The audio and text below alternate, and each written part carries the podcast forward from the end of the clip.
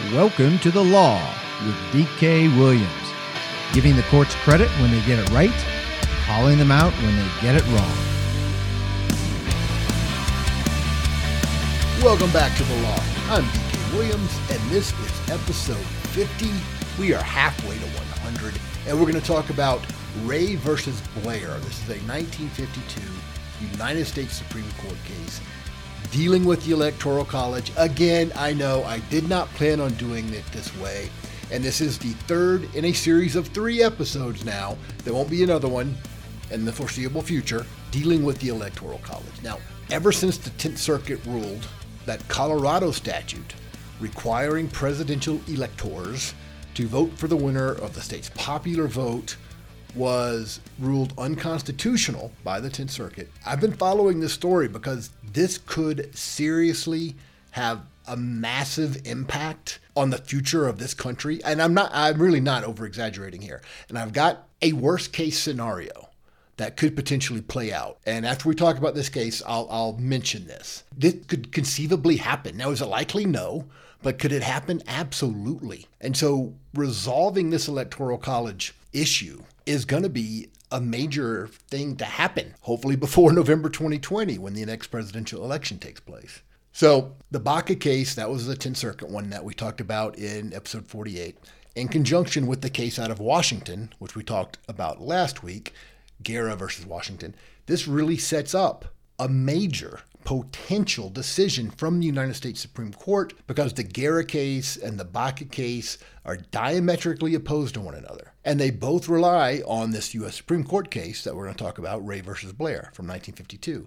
So let's discuss that case and how they these two different courts both analyzed it and came out to opposite conclusions. I guess 50 episodes is a milestone of sorts. So the very first podcast of the law was published August 30th, 2018, where I discussed an issue in the news at the time, and that's government prosecutors giving witnesses time off of a potential jail sentence in exchange for testimony, but not allowing you and me to offer, quote, anything of value, that's what's in the statute, to do the same. Because when we do it, it's a bribe. When the government does it, the government doesn't care. The government bribery statute does not apply to the government. I mean, the, the language does, but the Supreme Court has said no, it doesn't. And actually, it was a, a, Circuit Court of Appeals case, but the Supreme Court did not hear it. So that was a pretty good one, I think, to kick off the entire series. It was in the news at the time, and I think it's a major incorrect decision that separates how the government is treated from the rest of us. A couple of my other favorites here in the first 50. The second one, episode two, was about Citizens United. Episode five, Wickard v. Filburn, where the Supreme Court said that the constitutional authority for Congress to regulate interstate commerce also gives Congress the authority to regulate things that aren't commerce and aren't interstate. It's probably the worst decision that hasn't yet been overturned by the Supreme Court, and I don't see any potential for it to be overturned in the near future. Episode 10, we talked about Fleming versus Nestor, where the Supreme Court explained why Social Security has been a lie and a fraud since day one and your money was gone forever the second it was deducted from your paycheck. Supreme Court explains it to you. Check out episode 10. Episode 33, Jacobellis versus Ohio, is about obscenity and the First Amendment. Potter Stewart, the Supreme Court Justice, that's where you hear the phrase, he knows it when I, he sees it, I know it when I see it. That was Potter Stewart talking about obscenity and what's protected under the Constitution and what's not. And he said that Louis Malle, the French director, Louis Malle's movie, The Lovers, was not obscene. And there's been a lot more, but some of those come to mind. So check them out. All the archives will eventually be up here on speakeasyideas.com slash the law. We're just waiting on someone, that'd be me, to update some of the notes. As always, The Law with DK Williams is brought to you in collaboration with Speakeasy Ideas.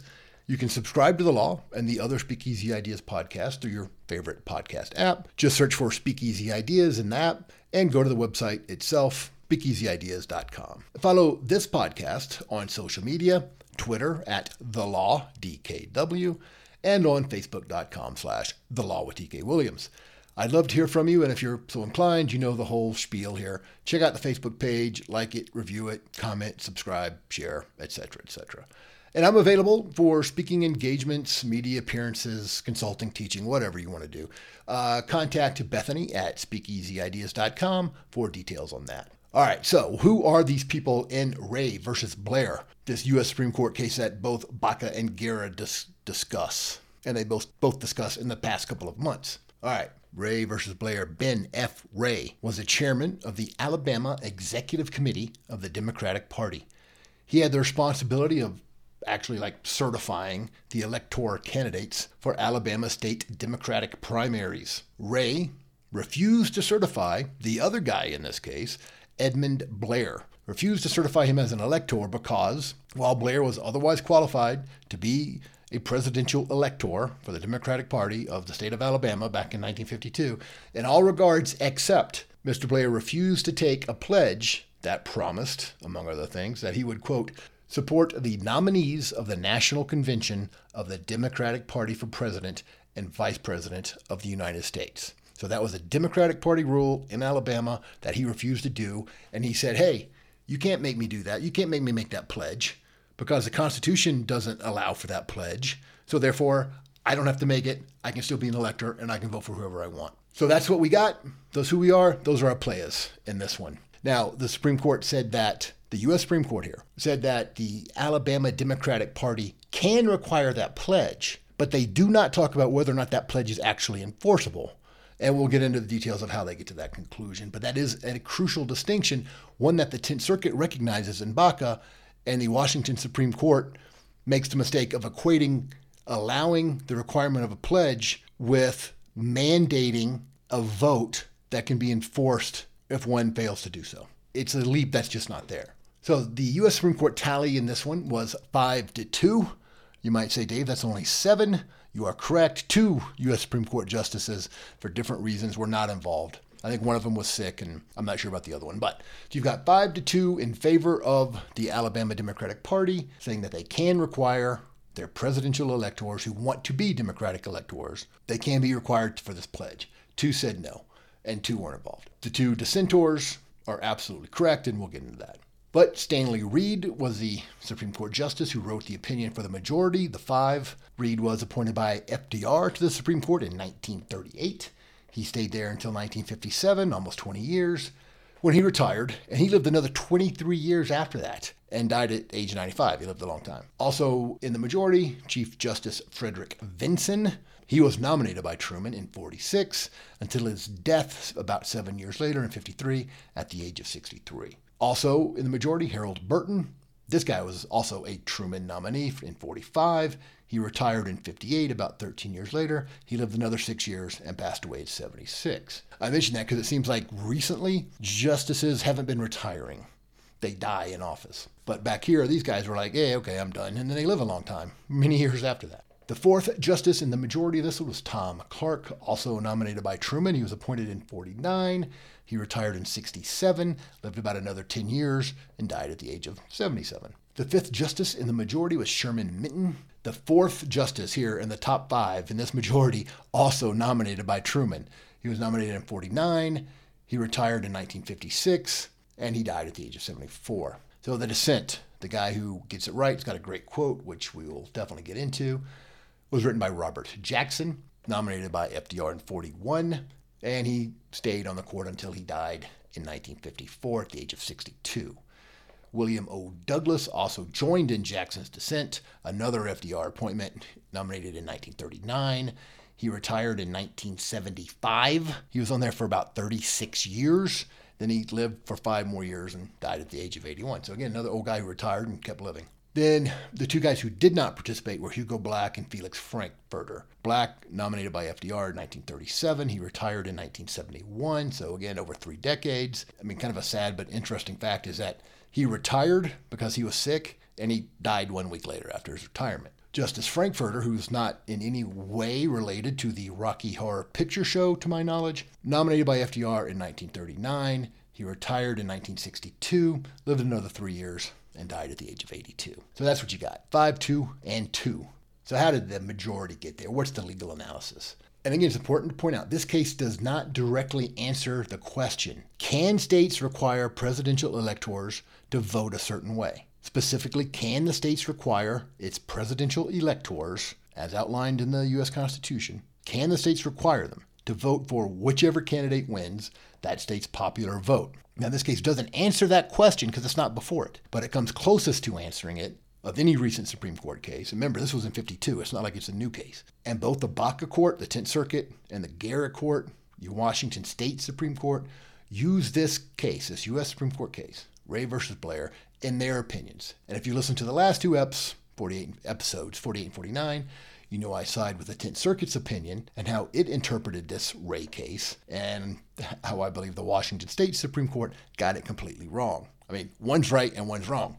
They are opposite of each other. And I think the dissent in Ray versus Blair got it more right, but even applying what the majority says here, the 10th Circuit in Baca is correct. So this is how I summarize the conclusion here of Ray. States have the absolute constitutional authority to select its presidential electors, but they've got no authority to direct them. They cannot tell them what to do, or even shorter, rhyming Johnnie Cochran style, States can select them, but they can't direct them. The U.S. Supreme Court here overturned an Alabama state Supreme Court case, which said that this pledge requirement was unconstitutional and that Blair, the guy who wanted to run for elector, could not be required to make that pledge in order to be an elector for the Alabama Democratic Party. The U.S. Supreme Court, in this case here, in talking about what the Alabama State Supreme Court did, says Respondent Blair was admittedly qualified as a candidate except that he refused to include the following quoted words in the pledge required of the party candidates a pledge to aid and support the, quote, nominees of the National Convention of the Democratic Party for President and Vice President of the United States. So then the state chairman of the, of the Democratic Party, Ray, refused to certify Blair based on that omission. And there's the conflict right there. Not that difficult, pretty straightforward. The Supreme Court gets into its analysis and says, as is well known, Political parties in the modern sense were not born with a republic. They were created by necessity. And I'm going, whoa, whoa, whoa. Hold on. What? They were cre- political parties were created by necessity? No, they were not created by necessity. What kind of nonsense is that? They were created for expedience. Parties were eventually, they have eventually evolved into political machines that control the process. That's more accurate. There's a reason the founders opposed parties, why George Washington in his farewell address warned about them and said, let's not do, let's not do that. So Washington didn't oppose political parties because they were necessary. It doesn't even make any sense. He opposed them because they were the death of principle. The ideas became subservient to party membership. Ideas and principles are nigh on irrelevant. Principles no longer matter. Only the letter after the name of the candidate matters. Can you imagine, for instance, think of this ballots with no party affiliation listed? If voters had to actually know something about the candidates without knowing their party affiliation. They had to like research and learn something and know what people's principles were and not just the letter after their name. I submit that would be a good thing. I slightly digress, but the Supreme Court statement that political parties were created by necessity is absurd. They are created by expedience. Then the court, U.S. Supreme Court, gets into discussing these pledges made by political parties, or the pledges that are required in this case by a political party. The Supreme Court says various tests of party allegiance for candidates in direct primaries are found in a number of states. The requirement of a pledge from the candidate participating in primaries to support the nominee is not unusual. Okay, that's certainly true. But what happens if the primary loser who says, okay, I'll pledge to, I'm going to support whoever wins the primary, and then he loses and he doesn't? What happens to him? Nothing. There's no mechanism for enforcing that pledge. Now, voters may choose to not vote for that person in some future election. There may be a political cost, but that's it. There's no state sanction like there is in the Washington case of Guerra, where the guy was fined $1,000 for not doing what the statute said, or here in the Colorado case, where Baca had his vote not counted and he was removed as an elector. That's entirely different than promising to do something where there's no ramifications to it. There's ramifications to what happened in Colorado and Washington. And this whole pledge thing brings to mind, a, say, a primary debate. You've got multiple candidates up on the stage for a party's nomination for something. Like right now, Colorado has about 10, I don't know, Democratic candidates who are running to win the Democratic nomination to take on the sitting incumbent Republican U.S. Senator Cory Gardner. And at one of these debates, if they're asked to raise their hands, you know, like they do on TV, if you pledge to support whoever wins the nomination, raise your hand. So they're making a pledge, right? They're all going to do it, right? Almost always. that pledge means nothing. Political pledges like that to vote a certain way are not enforceable. They're theater. So the entire discussion about the validity of requiring a pledge, like in Guerra, the Washington State court case, and here, where Blair didn't want to take the pledge, discussing the validity of requiring that pledge has nothing to do with the validity of a sanction for violating that pledge. Whether or not that can be enforced by the state is a separate question of whether or not a pledge can be required by a political party, which is what this U.S. Supreme Court case is talking about in 1952. Separate discussions. So the Washington State Supreme Court just this year said that $1,000 fine was enforceable because the pledge, as the U.S. Supreme Court decides in this Ray v. Blair case, was upheld. So the pledge requirement was upheld here. And the BACA court, the 10th Circuit dealing with Colorado, in episode 48, makes the important and critical distinction that I'm making here and the Supreme Court makes in Ray. And we'll get into that. Requiring a pledge has got nothing to do with a state sanction for violating that pledge. They're separate questions. So the U.S. Supreme Court quotes the Alabama State Supreme Court's decision that they are overturning because the Alabama State Supreme Court said Blair has to be allowed to run for elector, but the Alabama Supreme Court doesn't even want him to make the pledge, or doesn't says they can't be required to make the pledge, whether or not it's enforceable. So the Alabama State Supreme Court said, "We appreciate the argument that from time immemorial the electors selected to vote in the college, the Electoral College, have voted in accordance with the wishes of the party to which they belong. But in doing so, the, the effective compulsion has been party loyalty. Get that? Loyalty, not government forced sanction, which is what we're discussing in the two, 2019 cases. Government enforced sanction. Alabama Supreme Court. That theory of party loyalty has generally been taken for granted. So that the voting for a president and a vice president has been usually formal, a mere formality. But the 12th Amendment does not make it so. And if you remember, the 12th Amendment modifies the Electoral College process. So the electors vote separately for president and vice president. The 12th Amendment does not make that party loyalty a law. The Alabama Supreme Court goes on. The nominees of the party for president and vice president may have become disqualified. So whoever wins the popular vote but not the Electoral College vote. Whoever wins that may have become disqualified. That's what the Alabama Supreme Court is saying. Or the people that won the popular vote, but not the Electoral College vote. So the nominees may have become disqualified, like in the interim, or so offensive not only to the electors, but their constituents also. They should be free to vote for another as contemplated by the 12th Amendment. That's what the Alabama Supreme Court said, and they're correct. That's the entire point of the constitutional process. And the U.S. Supreme Court here in Ray, in a footnote, you got to read these footnotes. Footnote 10 here quotes the Alabama Supreme Court and then makes a comment about it, which is very important. Here's the language The language of the federal Constitution clearly shows that it was the intention of the framers of the federal Constitution that the electors chosen for the several states would exercise their judgment and discretion in the performance of their duty in the election of the president and vice president, and in determining the individuals for whom they would cast the electoral votes of the states. History supports this interpretation without controversy. Period. There's really not any dispute about that. That's what the Constitution meant. The electors get to vote their conscience. They get to use their discretion. Then, so the U.S. Supreme Court quotes that from the Alabama Supreme Court. U.S. Supreme Court says about that passage On this review, the one that is before them, Ray versus Blair, the right to a place on the primary ballot only is what we're talking about. So the right to a place on a party ballot is all we're talking about. We're not disputing that history supports the interpretation without controversy that electors can vote their conscience. They're not even talking about that, and they say they're not talking about that. So this footnote is huge. The U.S. Supreme Court does not dispute that electors have authority to exercise their discretion. It's the U.S. Supreme Court, Ray versus Blair, 1952.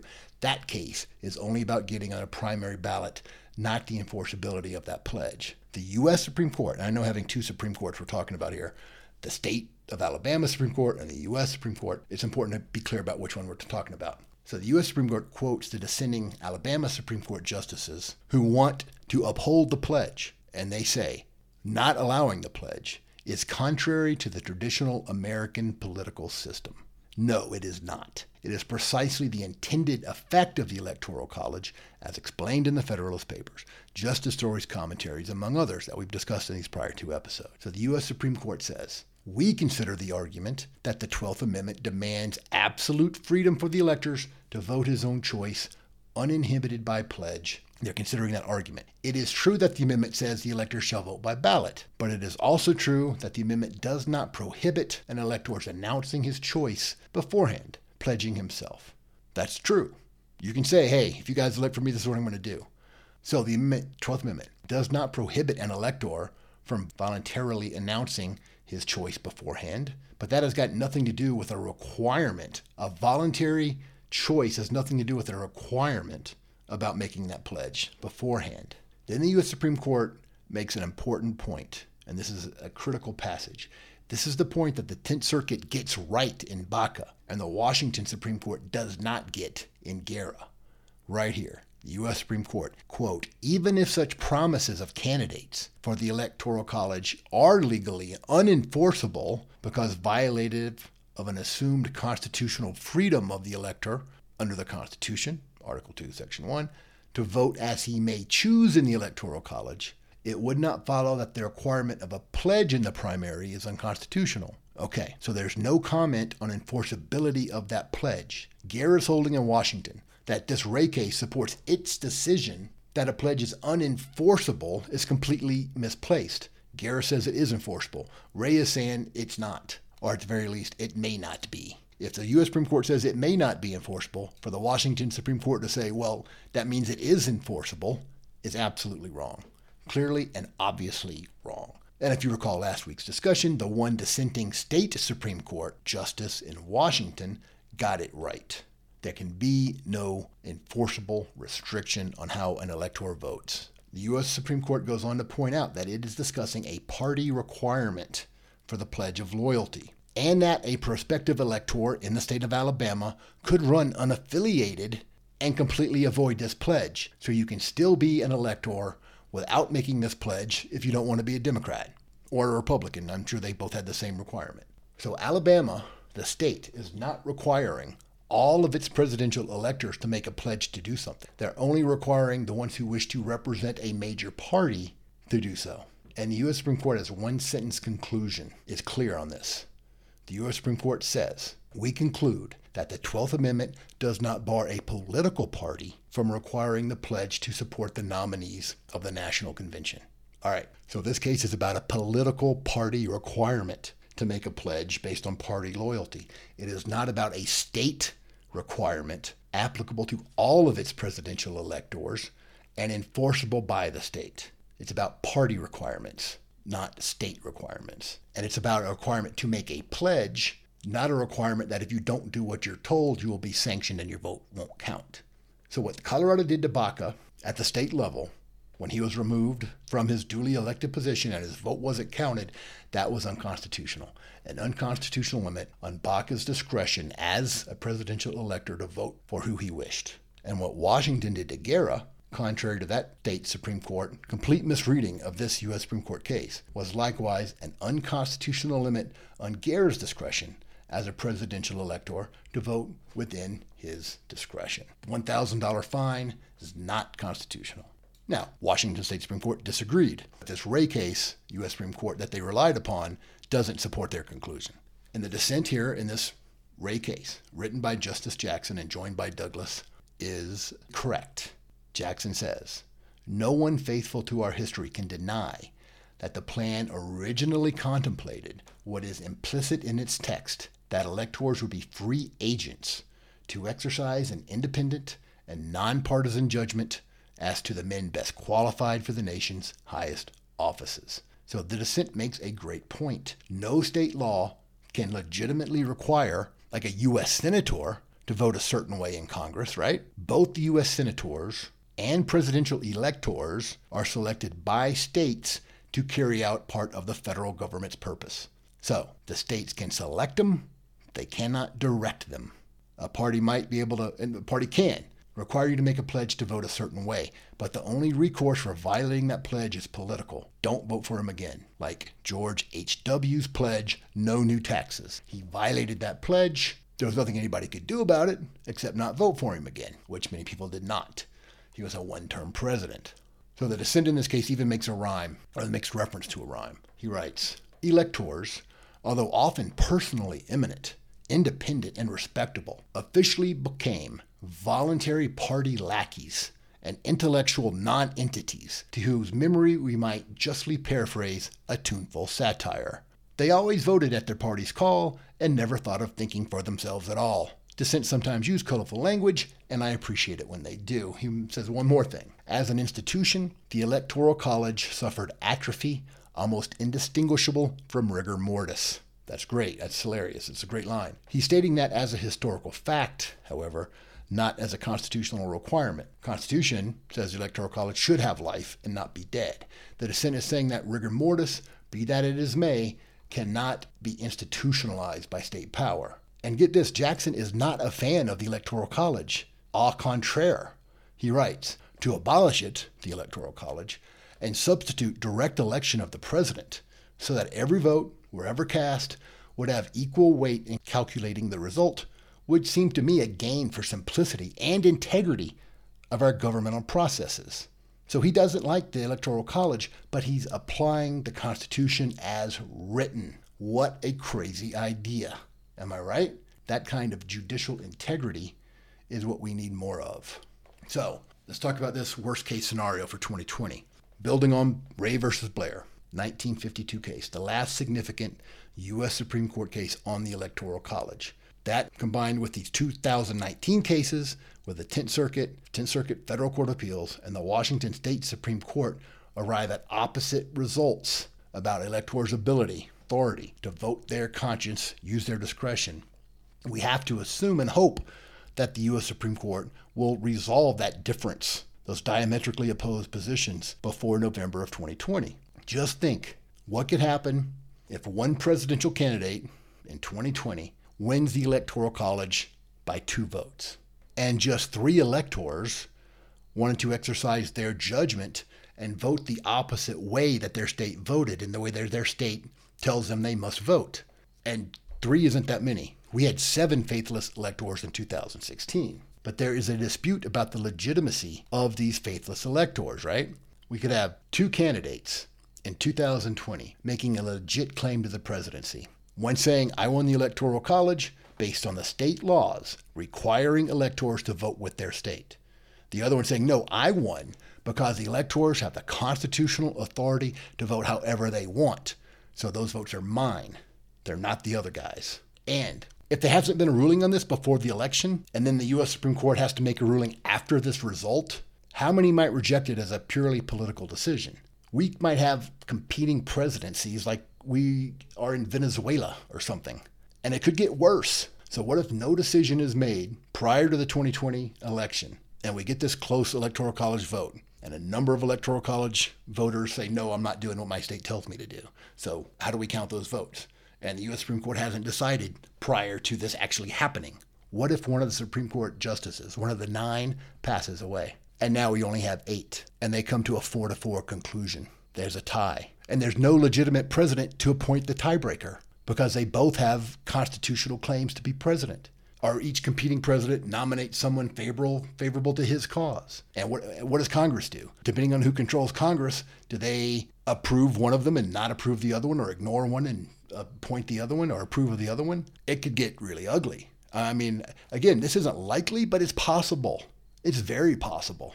So hopefully the Supreme Court decides before any of that happens, decides before November of 2020. Of course, we'll be keeping an eye on it right here at the law. I am DK Williams, and this has been episode 50 of The Law Ray versus Blair. We're brought to you in collaboration with Speakeasy Ideas. Let me know what you think. Go to Twitter at The Law DKW and Facebook.com slash The Law with DK Williams. I'm available for speaking engagements, media appearances, consulting, and teaching. Contact Bethany at speakeasyideas.com for details. And until next week, freedom is dangerous. Live dangerously.